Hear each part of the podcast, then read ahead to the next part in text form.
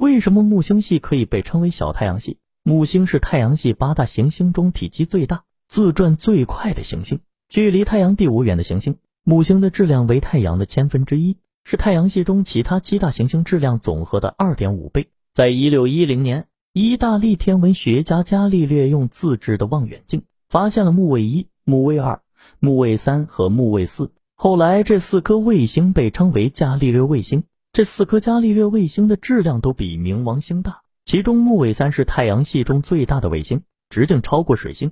四颗伽利略卫星的轨道内部又有四颗木星卫星，它们分别是木卫十六、木卫十五、木卫五、木卫十四。其中木卫十六是离木星最近的卫星，从伽利略卫星向外按距离依次为木卫十三、木卫六、木卫十和木卫七。它们绕木星顺向旋转周期为两百六十天左右。再向外依次为木卫十二、木卫十一、木卫八和木卫九。它们逆向旋转周期为七百天左右。木星的卫星目前已知共有六十三颗，它们连同木星一起构成了一个天体系统，称为木星系。木星是人类迄今为止发现的天然卫星最多的行星，目前已经发现了六十三颗卫星，俨然一个小型的太阳系。这么多的卫星环绕着木星，由于木星本身也放出热量，所以木星被称为小太阳系。